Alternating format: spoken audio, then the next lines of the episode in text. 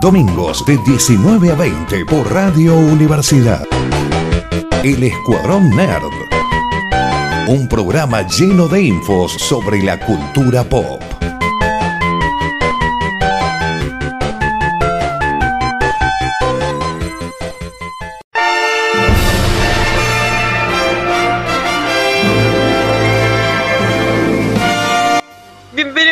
Programa del Escuadrón Nerd. Estamos acá en Radio Universidad 94.7 y luego acompañé con una horita de noticias, novedades e información del mundo nerd. Mi nombre es Emiliano y me acompaña señorita Noelia Martínez. Hola Emiliano, ¿cómo estás? Todo bien, en- encerrado. ¿Vos? Como debe ser. También, Sí. encerrado, estudiando. Como Bien, quien dice. lindo. Es como quien dice. y también acompaña el señor Sebastián Richaro, Coyote. Hola, ¿cómo están Eh. todos? Sí, sé que me estaban esperando, como, como siempre, como todos los domingos. También acá encerrado, disfrutando de que bajó la, un poquitito la temperatura en, en Tucumán. Ya va a volver seguro el calor. Nada, haciendo productiva mi semana. Vamos a arder, como Sí, siempre. Vamos a arder. No. Sí, así que bueno, una, una nueva semana comienza o termina, depende cómo lo vean. Y tenemos noticias y cosas del mundo nerd, Coyote, de la parte de la tecnología. Sí, sí, sí, sí, sí. Y hubo bastante movimiento esta semana en el rubro. Arrancando por AMD, que ya habíamos adelantado la presentación de los procesadores, ya lo habíamos cubierto. Y quedaba la segunda parte de la presentación de su línea de productos nuevos referido a lo que son las GPU, las tarjetas gráficas, la serie 6000. Hizo la presentación de la 6800 6900 XT, siendo competidoras directas por lo que nos mostraron en sus, y remarco sus gráficos de, de- de- pruebas, o sea que tomémoslo con pinza hasta que haya gente de- del mundo real probándolo en distintos escenarios, pero estarían compitiendo de manera directa con la 3080 y 3090 de Nvidia a precios sustanciales, mm, sustancialmente menores. La 6900, por ejemplo, va a estar apenas a 1000 dólares contra los 1500 de la 3090 de la competencia. La 6800 también está a un precio menor que, que la. o estaría en un precio menor que la 3080. Y en los gráficos que nos mostraron, hicieron algunas pruebas sintéticas de renderizado, al igual que pruebas de rendimiento en juegos, en varios títulos. Y hay. es una competencia bastante pareja con las placas de Nvidia. En algunos gráficos está por encima eh, las nuevas GPU de AMD, en otras un poco más por debajo. Pero lo llamativo es el rendimiento que consiguieron a costa de, uno, el consumo energético, que por ejemplo la 6900, la que sería la tope de gama, apenas consume 300 watts. Parece mucho, pero es menor que el consumo de las 3090 y es más pequeña físicamente, es, es un poco más chica, lo cual también es importante. Recordemos que la 3090 es un monstruo, es gigante. Perdón, Sí. estos serían eh, eh, la nueva generación que estaría compitiendo, conviviendo inicialmente con PlayStation 5 y la nueva consola de Xbox. Sí, la nueva generación, esta que estamos describiendo ahora, es de hecho la arquitectura que tienen metido dentro la nueva PlayStation 5 y la Xbox Series X y S. Es esa arquitectura. Obviamente la versión de, Play, de, perdón, de PC es una versión completa ¿sí? De los procesadores gráficos, por llamarlo de alguna manera. Tiene mucho más eh, potencia, entrega mucho más potencia que lo que estaría entregando las consolas. Volviendo al tema del consumo, eh, 300 watts de la 6900 de AMD contra 350 de la 3090 de Nvidia, lo cual es, es- importante también. Y lo que es muy interesante es que tanto la serie 5000 de procesadores como la serie 6000 de GPU cuentan con la nueva memoria Infinity Cache que podría ser compartidos entre ambos y le daría un boost o un, plus, un extra de potencia al desempeño gráfico en juegos. O sea, estaría eh, funcionando de manera paralela, compartiendo la memoria caché, tanto microprocesador como GPU, a través de este nuevo sistema de Infinity Cache que le llama eh, AMD. Lo que hace que si tenés el combo de la serie 5000 de procesadores más la GPU de AMD, probablemente estés obteniendo un rendimiento abismal en el tema de desempeño gráfico. Imagino que abismal también debe ser lo que cuesta comprar una de estas cosas. No, no, no, como te mencionaba hace rato, son mucho más baratas que la- las de Nvidia. De hecho. No, Eh, no, pero, o sea, sí, más, más barata que esa, pero digo, eh, acá Argentina, eh, Bueno, en Argentina todo es abismalmente más caro, por supuesto. Sin embargo, en términos globales, o a ver, incluso en términos de costos, as- asumamos ya los precios argentinos, en términos de costos argentinos, armarte una PC de cero con el combo de AMD, solamente de AMD, probablemente, a pesar de que los procesadores de AMD están más caros ahora que Intel, lo cual es histórico, no pasa hace mucho tiempo esto, la, a, ver, armarte uno de Intel más Nvidia y hago una distinción como muy fuerte entre los dos, entre comillas, equipo, porque ahora si emparejas procesador más GPU de AMD realmente como que tiene sentido, un sentido importante, te termina saliendo más barato el combo por la diferencia que tenés en los costos de, de la GPU. Esta especie de crossfire entre procesador y GPU no se ve desde la época del Crossfire, justamente se llamaba el, sistema que existía en procesadores de la línea APU con algunas placas de video seleccionadas también de AMD, que en su momento no resultó. Sin embargo, ahora el funcionamiento es distinto, hace énfasis en la memoria caché, no en la, cantidad de cómputo exactamente, en la potencia de cómputo exactamente, por lo que debería funcionar bastante mejor y lo que nos anticipa AMD es que va a funcionar bastante mejor. Queda ver nada más ahora en, la práctica a ver si se cumple o no lo que nos están vendiendo AMD. Y avanzando más eh, con el rubro de videojuegos y moviéndonos un poquitito a las consolas, eh, adelantaron desde Sony que, lo, lo adelantó el, Sony, el CEO de Sony, Jim Ryan, eh, en una entrevista con Reuters, que la demanda de PlayStation 5 fue tan grande en el prelanzamiento, en la preventa, que probablemente vayan a sufrir de falta de stock, por lo que habrá que bueno, a los que hayan preordenado la PlayStation 5, quizás algunos sufran demoras, algo que se viene dando en absolutamente todo el mercado de tecnología. No alcanzó el stock de Nvidia, no alcanzó, no va a alcanzar el stock de las consolas, de ninguna. Aparentemente no alcanzaría el stock de los procesadores de AMD, por lo que se va adelantando, y no tenemos idea de la GPU porque recién fueron lanzadas y todavía no hay, no hay datos, pero se viene dando a lo largo de toda la industria. Y le consultaron también a Ryan sobre la compra de, de algún otro estudio o algún otro derecho de desarrollo, considerando que Microsoft abrió la billetera y se compró uno de los estudios más grandes de videojuegos. ¿cierto?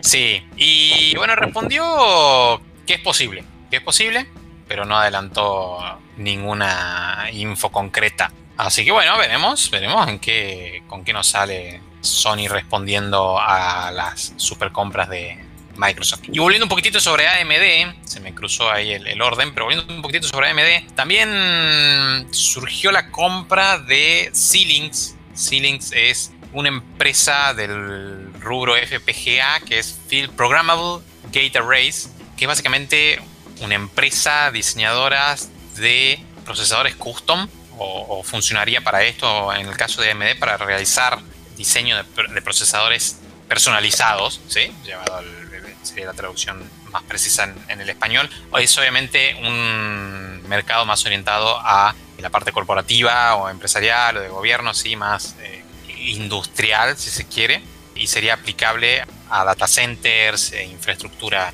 de este tamaño. Esto estaría aplicado, de- hecho mencionaron de que, que tiene un enfoque muy grande para la división de I más D, o sea, investigación más desarrollo, lo cual es bueno, un avance continuo de AMD en todos los rubros, incluido el rubro corporativo o, o industrial. Malas noticias, carta repetida, chocolate por la noticia, Cyberpunk se vuelve a retrasar. A pesar de que el juego ya está en etapa Gold, a pesar de que el juego ya está terminado, pidieron disculpas una vez más a la gente de CD Projekt Red y lo retrasaron para el 10 de diciembre. La empresa dice que el juego está terminado, que el juego está listo para PC, está listo para las consolas de nueva generación. Sin embargo, faltaría algún trabajo de optimización para la generación, ya, ya podríamos llamarla anterior, para la generación anterior de consolas, o sea, para Xbox One y PlayStation 4. No, no te puedo creer que un juego ya que ya estaban en, obviamente no apuntan a no lo apuntaron a hacer para esas consolas específicamente, pero ya lleva un Pero año de, lleva- de sí, demora. ¿verdad? Sí, lleva más, sí, va a ser un poco más de un año porque estaba para, eh, para, sí, un poco más de un año porque era para noviembre del año pasado. Bueno, diciembre 2020. Así que sí, sí, la verdad que es llamativo porque, bueno, en realidad te hubiese esperado de que salga no optimizado para las nuevas consolas y se optimice de manera siguiente, porque incluso todo el merchandising salió, salió todo el hardware de la generación One y de PlayStation 4 customizado para el juego, incluso Xbox largó una Xbox One X, toda de Cyberpunk con todos los gadgets control y demás historia. De hecho, para PlayStation también salió control y salió eh, discos externos. Y, ahora nos damos con la noticia de que va a tener que esperar un poquitito más. Bueno, no sé. Además de que están sufriendo crunch, también algo que Ah, habían, jurado combatir con Sí. uña y diente. Tienes razón eso. Y además estaban, eh, estaba viendo en internet que le estaban haciendo denuncias, eh, no denuncias, eh, amenazas de muerte a los desarrolladores y demás a través de redes sociales. Por cómo siguen demorando con este juego. Bueno, esas son estupideces ya, pero no hace falta la amenaza de muerte, gente, por favor. Los tipos ya están laborando seis días a la semana y sufriendo el crunch laboral. Déjense de joder con la amenaza. Ya, ya el propio estudio los amenaza. Claro, ya la están No pasando falta mal, no se preocupen. Sí, sí, no se preocupen que ya la están pasando mal. Así que, que bueno, esperaremos. Será el regalo ideal para Navidad. Eh, Del 2021. del 2021. Y siguiendo con demoras, si se quiere, o malas noticias del mundo de desarrollo de videojuegos, después del fiasco o, de que no, del- del mal recibido tráiler de Halo Infinite, renunció el director de 343 Industries, la desarrolladora que tiene a cargo el desarrollo. Renunció Chris Lee, quien seguirá siendo un empleado de Microsoft, pero ya no estará involucrado en el desarrollo de Halo. Y en sus propias palabras, en una entrevista a Bloomberg, dijo, me he alejado de Infinite y estoy buscando oportunidades futuras. Creo en el equipo y confío en que ofrecerán un gran juego y ahora es un buen momento para alejarme. Por supuesto, jamás este tipo de declaraciones se pueden tomar de manera literal. Lo más probable es que haya tenido quilombos, haya quilombos y por eso se fue. Porque nadie se va en el éxito. Salvo cuando el éxito ya está concretado, digamos. Nadie decía, cambia, pero si te en la mitad del desarrollo, dudo que te haya estado yendo bien o le haya estado yendo bien el producto. Y suena Así que alguien de arriba dijo vos. Sí, sí, algo así. Así que bueno, Halo también demorado. Era un juego que se suponía iba a llegar ahora con el lanzamiento de la nueva generación de consolas, pero ya se pateó para el 2021 y no hay fecha. Y si ven alguna fecha en estos días, no lo crean. No, no, no, no crean a la fecha.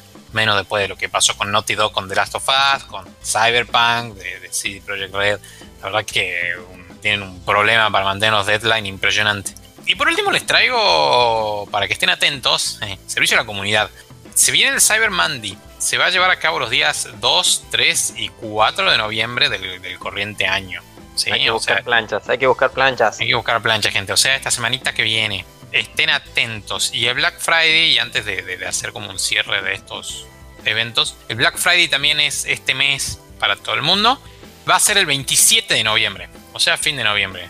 Ajusten la billetera. Con estos eventos, por supuesto, siempre hay que ser medio precavidos. Ya sabemos cómo funciona en, muchas ocasiones esta cuestión de que empiezan a subir los precios ahora o esta semana y llega el día del evento y los bajan a su precio original. Hacen la jugarreta loca esta de hoy sí está en oferta. Para el Black Friday lo, lo- lo- lo- busco.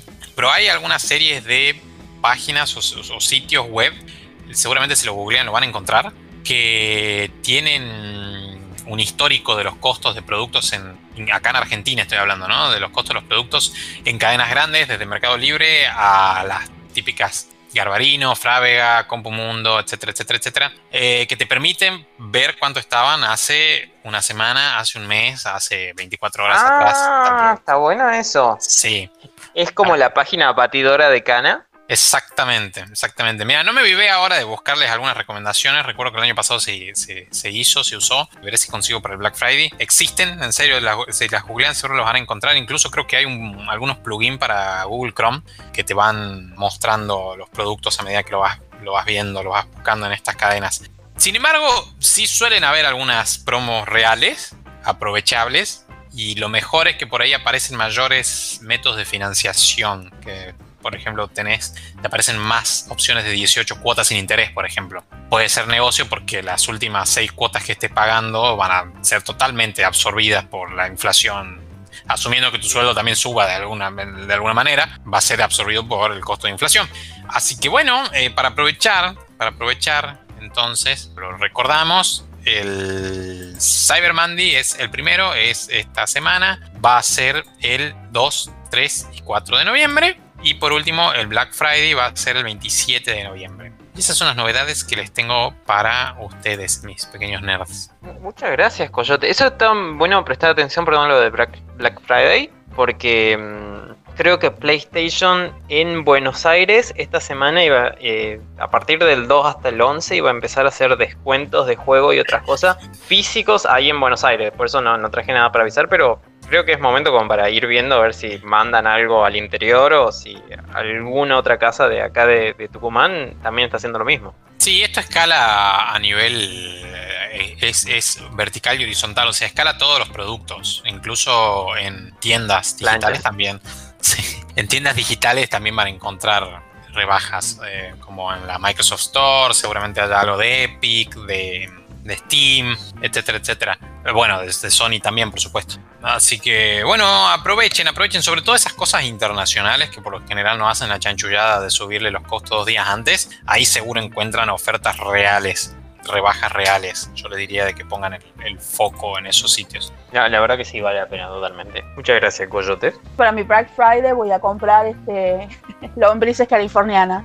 está bueno, ¿no? Está- está- es- esa compra es totalmente inesperada para, desde mi lado. ¿Sabés lo más inesperado del universo? Es de que Mercado Libre me mande la publicación para que las compre. Y hacen envío en todo el país. Y yo, y yo le digo a mi mamá, llegan vivas. Y me dice, mamá, obvio, ¿para qué la va a querer muerta? ¿ves? Y cosas inesperadas. Es lo que estuviste contando al inicio del programa de Glow. Perdón, antes del programa, que es que Sí. nos Glow. No vamos a tener final. Es muy triste. Glow era esta serie de, de las hermosas chicas del- de la lucha libre. Que, que estaba The Gorgeous Ladies of buena. Wrestling. Exactamente, en español me, me sale un poquito mejor. Sí, sí, sí, sí, pero en no la puedo pronunciar igual, pero no importa. Las hermosas damas de la lucha libre. Hermosas damas de las luchas libres. Sí, es una gran serie, es buenísima, de, basada en hechos reales al inicio, por lo menos, de cómo en Estados Unidos la- las mujeres empezaron a, a desarrollar esta liga de lucha libre. De che, nosotros también podemos luchar, podemos. Se inspiraron en, en boxeadoras y en un montón de cosas de che. No, no es Sí, solamente esa. el universo de los hombres. Claro, y era esa hermosa mezcla entre eh, acróbatas, entre actrices que no podían conseguir papeles, posta, mujeres que crearon personajes y eran actrices y empezaron a luchar. Yo creo que una de las partes caras de esta serie era el hecho de que verdaderamente a todas las actrices le enseñaron a luchar, tenían sus dobles, y el hecho de que esté ambientado en los años 80 y, y implicaba mucho dinero pero la verdad estaba muy bien armada, es una gran historia, los personajes son muy lindos, hay unas, hay este, inclusive eh, yo creo que para la primera temporada, primera y segunda temporada, muchos de las de los personajes que están dentro de la serie hablaron acerca de sus personajes, existen todavía, muchas de ellas andan todavía por ahí y son consideradas como las las primeras, las, son consideradas las primeras mujeres que le dieron a las mujeres actuales eh, el espacio que tienen ahora. Es muy, muy, muy linda serie y es muy triste eso, che. Muy triste. Ojalá que vuelvan en algún momento. Quedó eh, en un momento muy particular de las mujeres principales de la historia. La verdad que me gustó mucho. Reivindicaron a, a Liberty Bell y Zoya estaba como en este es como el papel más horrible que hizo en el sentido de creciendo como su personaje, pero quedamos ahí, no sabemos qué va a pasar porque debido, sí, debido al coronavirus eh, Netflix decidió directamente de- dejar la producción, dice que ya habían empezado, ya habían comenzado, pero les, los agarró justo todo lo del corona y que para hacer las medidas que están pidiendo en los Estados Unidos se le hace inclusive aún más caro la producción y ya era una producción cara, así que prefirieron dejarla la serie. Lo único que, que salieron es a decir es de que, bueno, si bien es cierto, ya habían llegado hasta cierto punto de la filmación, la van a dar por cancelada, pero lo que sí hicieron es, le pagaron el sueldo hasta a todos los trabajadores, a toda la gente que estaba involucrada en la producción y le pagaron los sueldos a todas las actrices, pero no va a haber final hasta nuevo aviso, por lo menos está cancelada la serie. Eso es No. algo que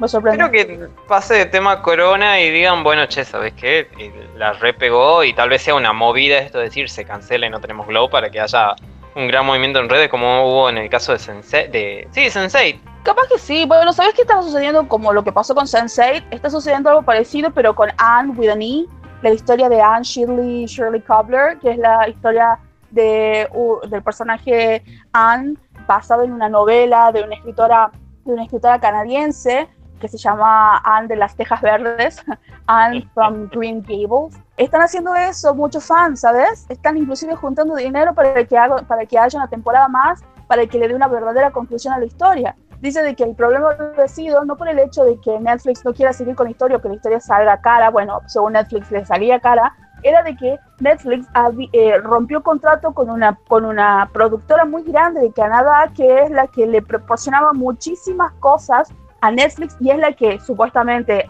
dicen y declaran la gente de Canadá, son ellos los que le ayudaron a Netflix a crecer porque ahí básicamente filmaban todos y cuando rompieron contacto con esta gente, esta gente dijo, ah, sí, bueno, mira, me llevan. Y así fue. Y Netflix dijo, ah, perfecto, vamos a hacer esta temporada y no la renovamos más.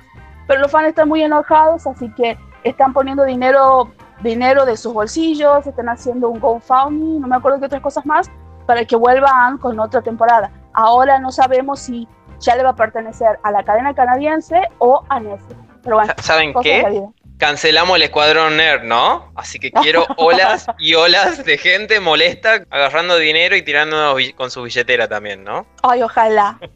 bueno, otra cosita que les traía era de que, ¿te acuerdas la semana pasada estuvimos conversando acerca de lo que fue el quinceavo festival de cine de acá de Tucumán?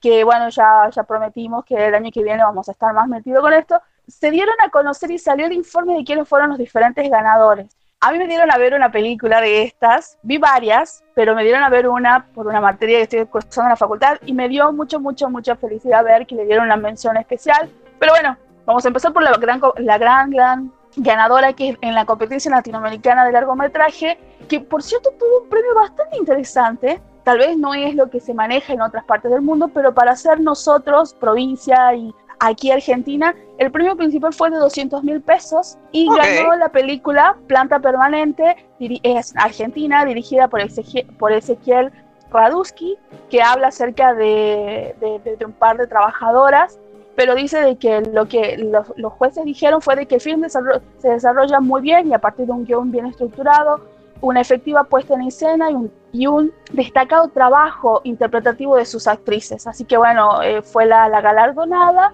la verdad que muy lindo, muy lindo. Otorgaron premios especiales a una película de Brasil que se llama Emuler da, da Luz Propia.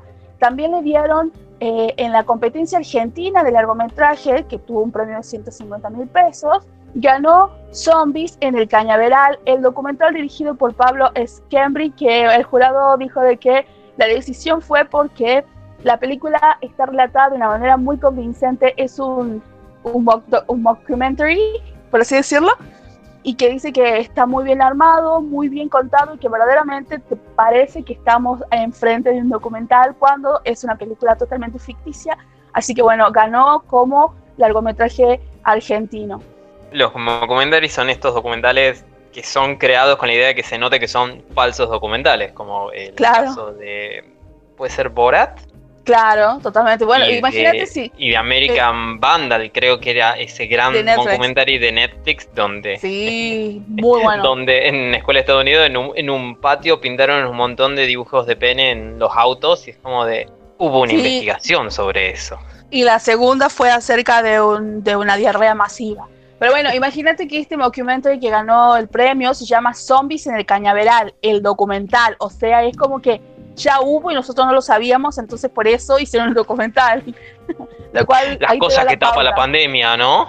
Claro, imagínate acá en el Cañaveral, acá en Tucumán.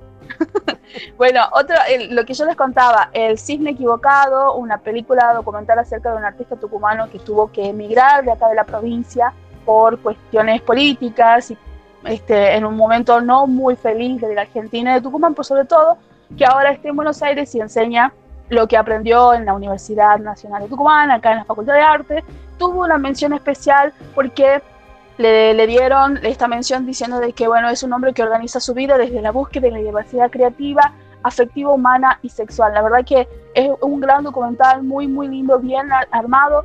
Después, otra parte de, de, este, de, este, de este festival, le dieron a la competencia argentina de cortometrajes eh, le dieron a Mi Otro Hijo y Silicona Líquida. Este premio es de 50 mil pesos, pero como hubo dos ganadores, se lo dividieron este, a la mitad, así que creo que todos están contentos por eso, porque no podían decidir en cuál, si mi hijo, mi otro hijo o Silicona Líquida, pero bueno, para, para hacer felices, un poco felices a todos, le dieron el premio a la mitad. Después, eh, después el, el, último, hay un premio que se llama Premio Estímulo, que se lo ganó eh, en las sombras de Matías Maniac y Matías Galindo. Esto lo dio el ente de cultura de la provincia. Esto es 100% de acá para la gente creadora de acá. Lo cual está genial porque son 20 mil pesos, tampoco es tanto, pero es bastante para poder seguir creando, o por lo menos para dar el impulso de otra cosita que se quiera hacer. Eh, le dieron en las sombras y vamos a cocinar fuego y detener pescados. El premio es el premio de la de la Cámara de Industria Audiovisuales de acá de Tucumán. Así que bueno, es un premio incentivo, pero esperemos que todos estén contentos aquellos que vieron las películas, la verdad que estuvo estuvieron muy buenas, muy lindo el, el, evento, el hecho de que haya sido digital, la verdad que eso eh, estuvo muy, muy copado. Sé que las películas estuvieron por un día más, todas para ver, y yo creo que ahora se las puede ver por Cinear, creo, algunas de ellas. Este, pero bueno, eh, esto era lo que yo les había dicho que les iba a traer. Cinear es una, una hermosa página donde pueden encontrar muchísimo, pero muchísimo contenido nacional gratis y de muy buena calidad. Sí. Hermosa. Creo que estuvimos hablando una o dos veces. Sí. Chicos, vale totalmente la pena. Otra cosa, sí, no encima, por ejemplo, si hay películas para estrenar, el ojo, el estreno sale 30 pesos. Sí, ustedes pagan 30 pesos y pueden ver una película de estreno. Aquellas que posiblemente estaban para salir en cine este año. Estuve chequeando porque yo me hice parte, porque también, sinceramente, eh, nos pidieron ver una película en la facultad y no la conseguía y la conseguí ahí, entonces me, me, digamos, me asocié, por así decirlo, y me llega mail con las diferentes películas que ofrecen, inclusive si hay películas que va a estar para estrenar, me dicen cuánto va a salir. Yo creo, ponerle la más cara va a salir 50 pesos, pero hay otras que salen 30 pesos. Así sí, no son esos 30 dólares que sí, quería vender Disney a Mulan. Ponele que sí. Eh, otra cosa, si no está en Cinear, puede ser que está en la plataforma cont.ar. La verdad, muy copado el, evento y ojalá que el año que viene ya podamos cubrirlo como tiene que ser. Y si sigue siendo digital, lo volveremos a cubrir, pero igual, esperemos que la próxima podamos ir al cine. Eh, la última cosa. nuevos zombies. Sí, deberíamos verla, deberíamos verla, la de los zombies en el, en el cañaveral, el documental. Y Noé, perdón que te interrumpa, pero tenemos que ir a una pausa y ya volvemos. Los domingos de 19 a 20. Todo lo que necesitas saber de cómics, pelis, series, libros, videojuegos. En el Escuadrón Nerd por Radio Universidad.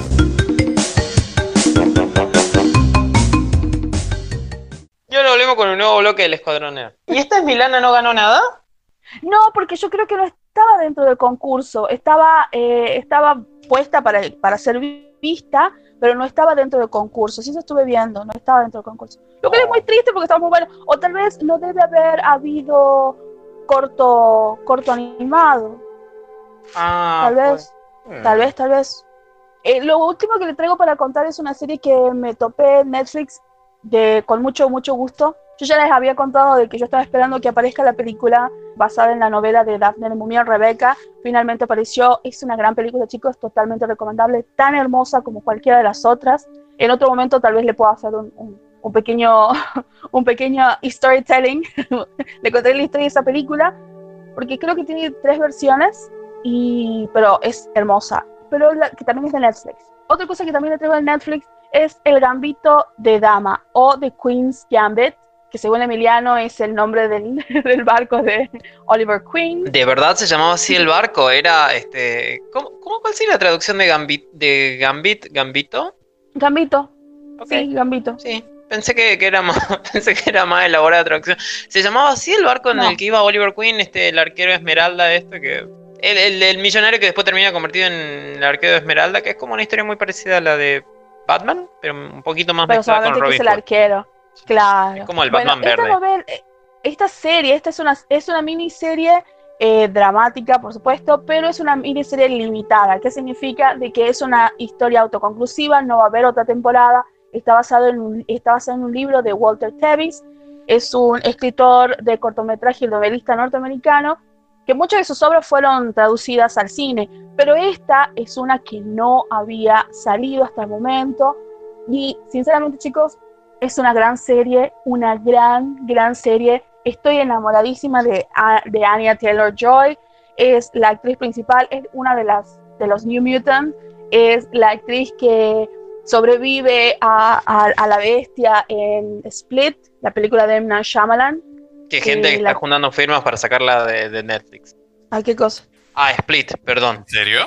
Nota el paso. Sí, sí, porque dicen que mm, mezclar superhéroes con enfermedades mentales es una ofensa, entonces están enojados y pidiendo que la saquen de, Netflix. La gente hace muchas cosas. Eh, bueno, pero volviendo a la actriz, la actriz es una chica, es una chica británica que su primer papel fue en la película Witch, una película tremenda eh, para aquellos que les gustan las películas de suspenso, de historias, eh, esas historias que, que, te dan que te, que te, dan ansiedad porque no sabes dónde va. Esa película es genial y ella brilló en esa película maravillosamente. Y en esta serie la verdad que lo rompe todo. The Queen's Gambit es la historia de una niña genio que encuentra en, en el ajedrez porque el gambito de la reina es una apertura de ajedrez. Encuentran el ajedrez una manera de sobrevivir. Nuestra personaje principal, que protagoniza Anya Taylor-Joy, es Beth Harmon, y ella aprende a jugar al ajedrez gracias a que, bueno, ella pierde su, pierde su madre en un accidente tremendo y va a un orfanato y el señor que hace la el señor que hace todas las cosas en el orfanato, el señor de intendencia, le enseña a jugar el ajedrez y desde ese momento en adelante se convirtió en una genia, por, le pasaron muchas cosas. La verdad que es una serie preciosa. Los actores principales son actores jóvenes. Trabaja por tercera vez en otro producto de Netflix el señor Henry Melling, que es el actor británico que hizo durante muchos años el de primo de Harry Potter. Es la tercera producción que aparece en Netflix. La primera fue en The All Guard, la segunda fue en The Devil All the Time y ahora como uno de los ganadores a que la pequeña Beth lo, lo, lo, derrota en ajedrez y se convierte en un personaje bastante especial para, para Beth Harmon, que es el personaje principal. También trabajan muchísimos actores adultos que, si bien es cierto, tienen no, no el mismo, no sé, yo lo sentí que no tiene la misma importancia que los jóvenes, por ejemplo. Los jóvenes son los que se llevan la, se llevan todo el trabajo de una manera preciosa, muy linda muy, muy linda. Y es muy emotiva la, la, novela, eh, perdón, la, la, serie. Totalmente recomendable. Yo llegué porque, no sé, vi este, la vi a ella, sinceramente la vi a ella. Yo ya había visto muchas de sus obras, de sus cosas. Y es muy buena actriz, muy buena actriz. Es tan buena, o por lo menos está tan bien hecha la serie, que, por ejemplo, la serie se estrenó un viernes. Y ese mismo viernes, el sábado y el domingo, como yo estuve viendo este, diferentes este, videos de, de, de críticas y de, y de, explicaciones, y porque buscaba para saber qué era el Queen's Gambit o el Gambito de Dama, eh, un montón de chicos de canales que se dedican al ajedrez estaban aprendiendo o estaban hablando y explicando qué es el Gambito de Damas y qué es el ajedrez. Así que evidentemente movilizó algo, es muy hermosa. Si bien es cierto, yo no, no conozco mucho del ajedrez, pero esta serie no te hace sentir como que, ay, solamente la gente de ajedrez va a entender esto. No, es una serie eh, muy hermosa. Son siete episodios, una hora cada uno más o menos. Los ven en un ratito. Gran, gran, gran, gran actuación. Los que dirigen, los que escribieron esta obra o adaptaron esta obra son personas que saben un poquito de esto. Eh, eh, son es Scott Frank y Adam Scott. Es muy gracioso la inversión de los, del Scott en estos dos chicos, estas dos personas. Uno de ellos escribió el guion de Logan. Ok. Y el otro es un eh, ganador de premios importantísimos, británico. Así que evidentemente le pusieron mucho amor y cariño a esta obra de Walter Tevis. Y Walter Tevis tiene películas, eh, la, una de las últimas que salió mientras cuando él estaba con vida, de las más nuevas, es The Color of the Money, en donde trabaja un jovencísimo, pero veinteañero este, Tomás Crucero, Tom Cruise, en los años 80, creo que junto con Paul Newman, acerca de un maestro que le enseña al joven a, diferentes cosas para sobrevivir en la vida. Gran película, eh, cosas muy interesantes hizo el señor Walter Tevis y esta obra es muy, muy, muy copada. Visualmente es hermosa, eh, la música es hermosa y la actuación de Anya Taylor-Joy es impresionante. Es, eh, la verdad que es una actriz que me volví aún más fan de esta chica, así que totalmente recomendable. Ya se estrenó en Netflix, siete episodios que lo ven en un ratito, así que esa era la recomendación de esta semana, niños. Muchas gracias, Noel. La, verdad que me llama mucho la atención eso, esta, esta serie que estabas contando. Sí, también por el hecho de que el nombre de, de la serie es el mismo nombre de algo que pasa en el mundo de los cómics. También, sí, es cierto. también, también, también. Cuando la buscaba me decía Arrow, Netflix, Walter Tevis, y es como que, ¿de dónde? Quiero leer la novela. Sí, te terminas de ver la peli y te dice, no, no, ¿quieres ver esta serie de, de este tipo que dispara flechas desde los techos? bueno, la novela eh, salió en 1983, fue publicada en 1983 y está basada en los años 60. Y la vida del señor Walter Tevis es muy interesante porque fue a la guerra, fue a la Segunda Guerra Mundial con 17 años, creo que fue a la guerra del, del Pacífico. Cuando volvió de la guerra, recién terminó ahí la secundaria y tuvo dinero para ir a la universidad y fue a la universidad y se convirtió en un profesor de lengua y literatura porque sentía que, la, que los chicos de Estados Unidos eran unos y letrados, y él hizo toda una suerte de plan de estudio y cosas para que los chicos estudien afianzado en la secundaria. Así que el señor Walter Tevis es muy interesante también aparte. Eh, bueno, me llama mucho la atención, así que vamos a... yo, yo voy a tomar totalmente esa recomendación. dale, más vale, después te voy a tomar lección. espero que, que, pueda abrir usar machete. bueno, sí, está bien.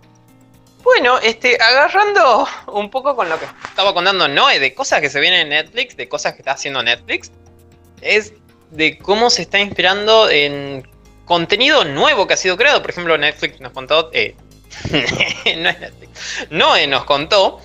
Me dijo Netflix, maldito, La gran N.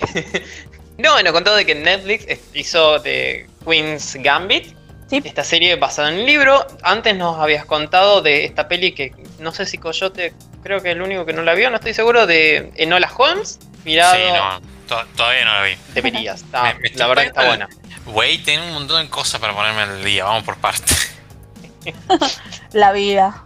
Que está, está bastante buena la, la peli, hay cosas en las que yo difiero por gusto personal, pero está buena la peli y es contenido nuevo de autores nuevos y parece que decidió directamente abrir y meter la mano en. nos metemos en esto que le, gusta a todo el mundo, o por lo menos a una gran juventud, hasta como 70, 80 años.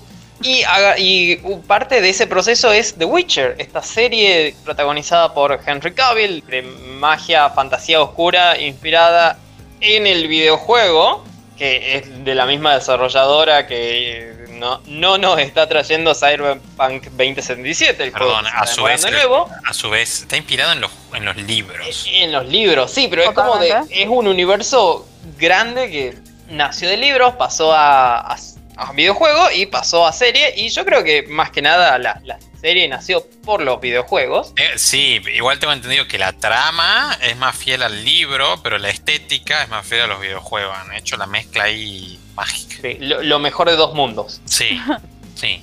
También hay, una serie, eh, perdón, ya que estamos ahí, una miniserie o película de Witcher que es horrible. Horrible.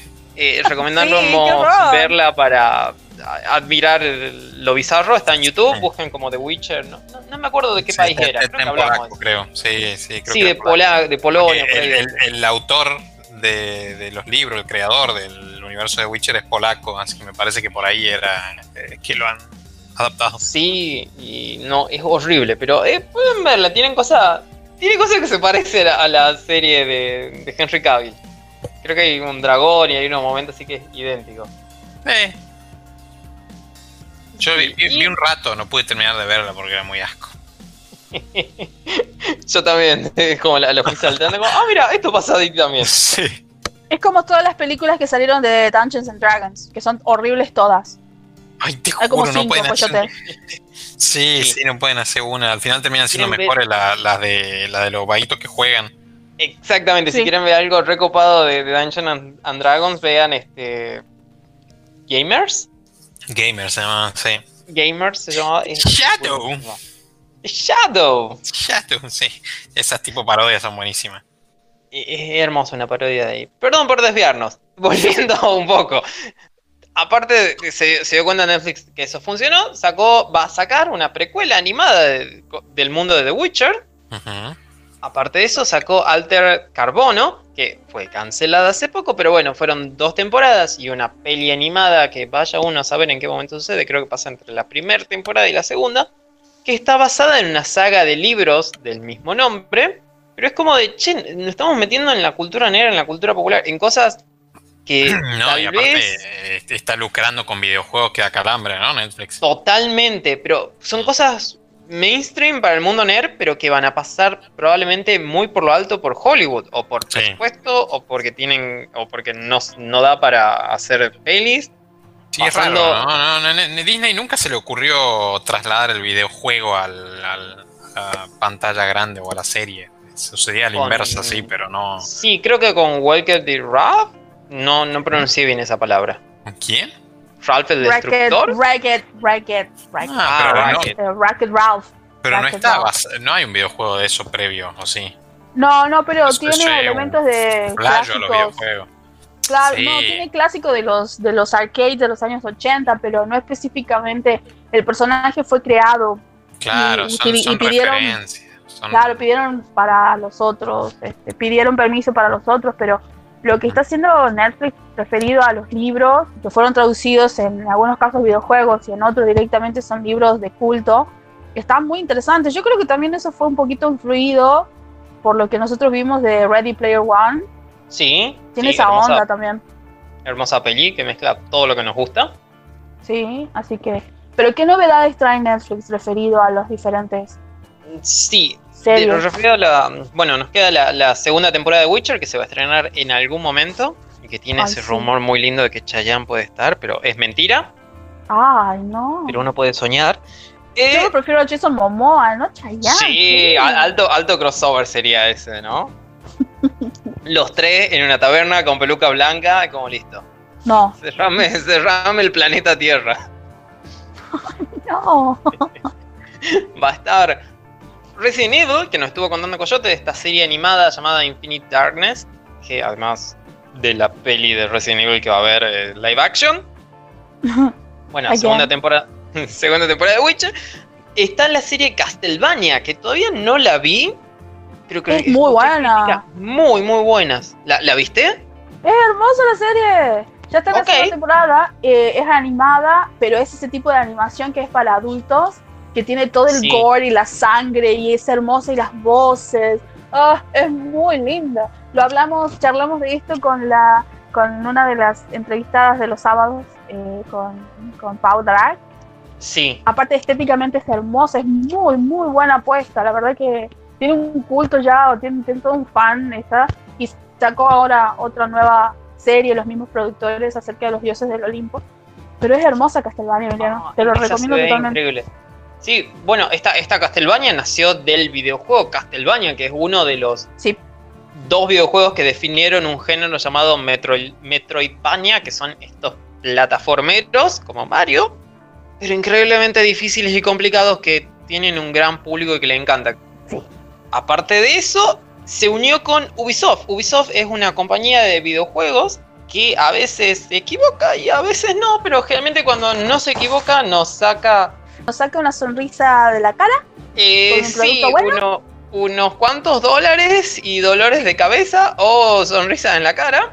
Y que ¿Qué sacó cosas ahora? como, como Príncipe de Persia, Far Cry, sacó, Oh. un, eh, Tom Clan- sacó un montón de, de los libros de Tom Clancy, sacó un montón de peli.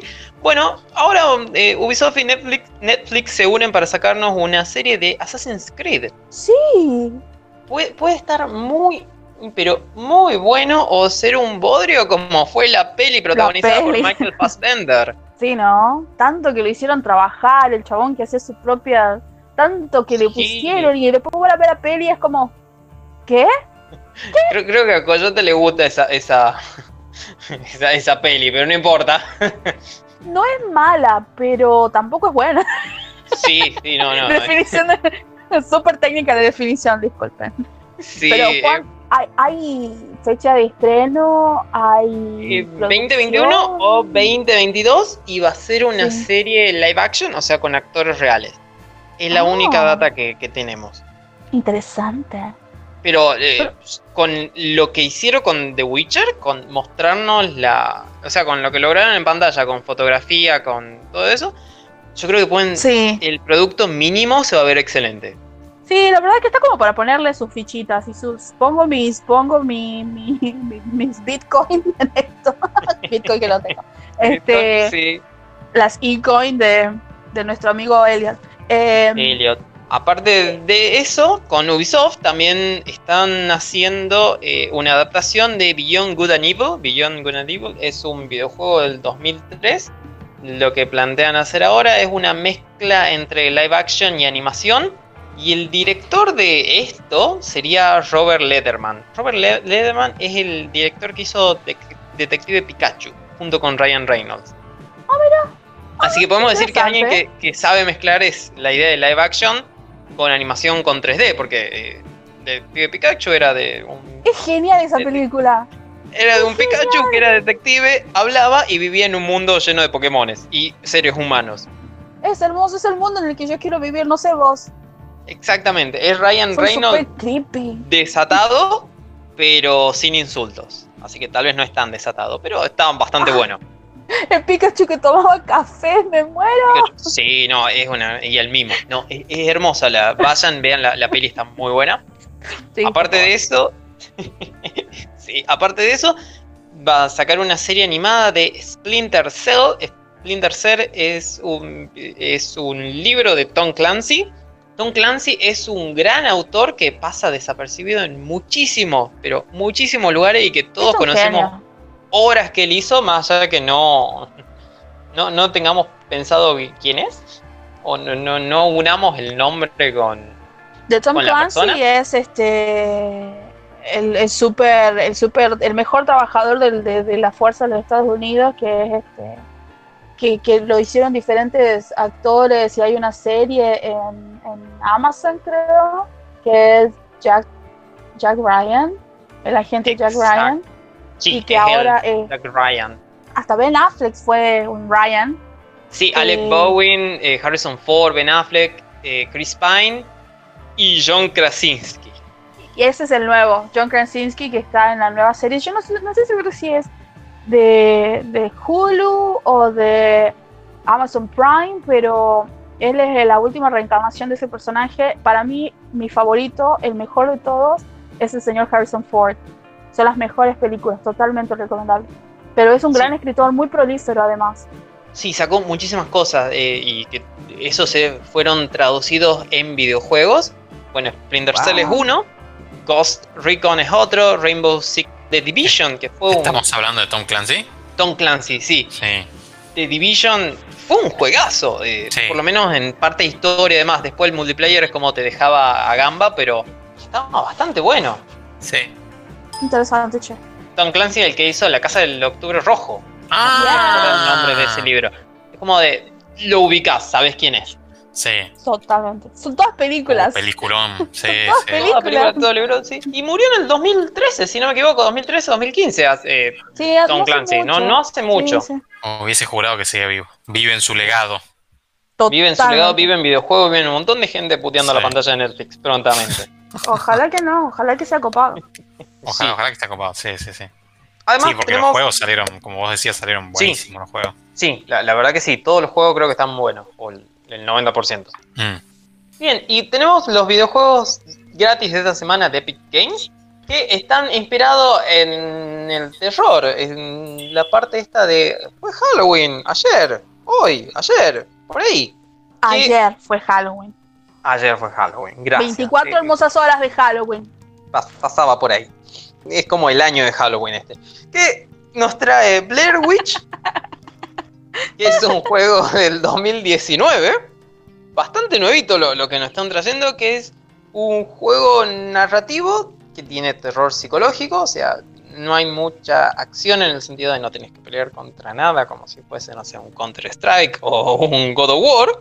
pero que tenés que vivir una historia, tenés que ir caminando, encontrando cosas, moviendo, corriendo, esquivando diferentes enemigos.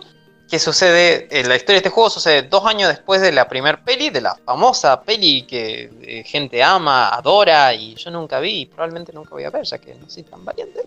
En donde desaparece un niño en el bosque de Black Hills y nosotros interpretamos a un ex agente de policía llamado Ellis, que aparentemente es un poco turbio eh, su pasado.